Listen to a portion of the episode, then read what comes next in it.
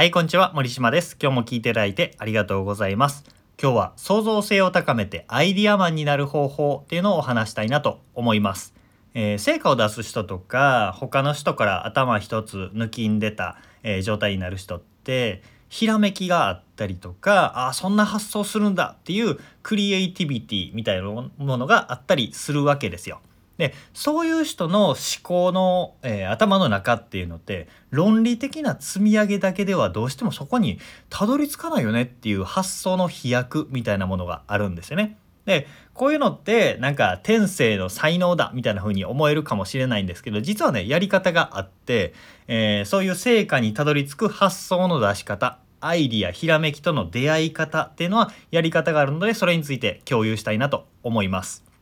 まあ、アイディアマンとか発明家とか、まあ、企業のアイディアあよくそこに目をつけましたねとかあそうやって解決するんだ問題解決みたいなものですね、えーそういう人ってぼーっとしてひらめきましたっていうあこうすればいいんだって典型のようにね降りてきたっていうよりも多くの場合ねいろんな本を読んでたりとかその人の体験談を聞いてたり僕の身の回りでも、えー人の話を聞いてたりするとロジカルにね自分ができるものを積み上げ積み上げて積み上げ切った後にその後最後の一歩で理屈じゃないジャンプをしたっていう感覚なんですよね。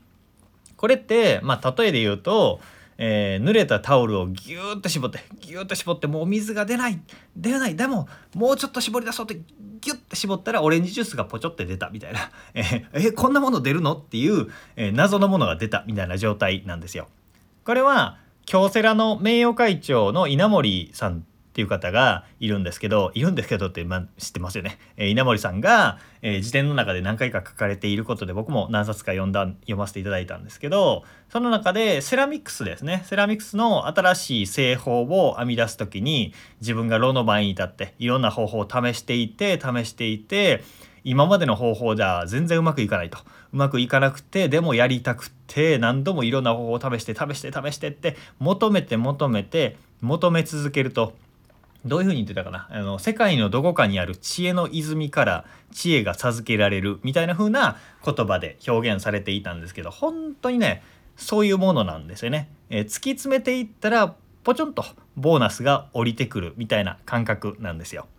で、えー僕らの学校教育だったり会社員で働く中ではロジカルシンキングみたいな積み上げ型の思考とか行動っていうのが求められるわけですね。地に足つけて一個一個積み上げていくっていうことが求められるしそれを鍛えられるんですよ。でそれはすごく大事なんだけどそれだけではたどり着けないんですよねひらめきとか、えー飛躍的な成果っていうものには。でもその飛躍的な成果だったりクリエイティビティ発想の転換みたいなものって積み上げられるもの今手元にあって積み上げられるものを積み上げ切った後にちょっと手の届くところに出てくるみたいな感じなわけです。すごい概念的な話をしているんですけど自分が今やっている仕事だったりスポーツだったり取り組んでいる趣味だったりなんだり、えーそういうものに当てはめて考えてみてください。で、えー僕自身もね過去に作ったセミナーだったりブログだったり読んだり見たりする中でうわこんいいこと喋ってるなとかいいこと書いてるのなんでこんな言葉が出てきたんだろうって自分でも驚くことがあるんですよ。でそういう時って何が違うかっていうと、えーさっきの積み上げをやっていってひらめきがあるっていうのもあるんだけどひらめきがある時って、えー、防我の境地というか自分の我欲じゃなくて目の前にいる人のためにだったりその場のために自分ができることをっていう自分を捧げるような感覚の時にそれがやってくるんですよね。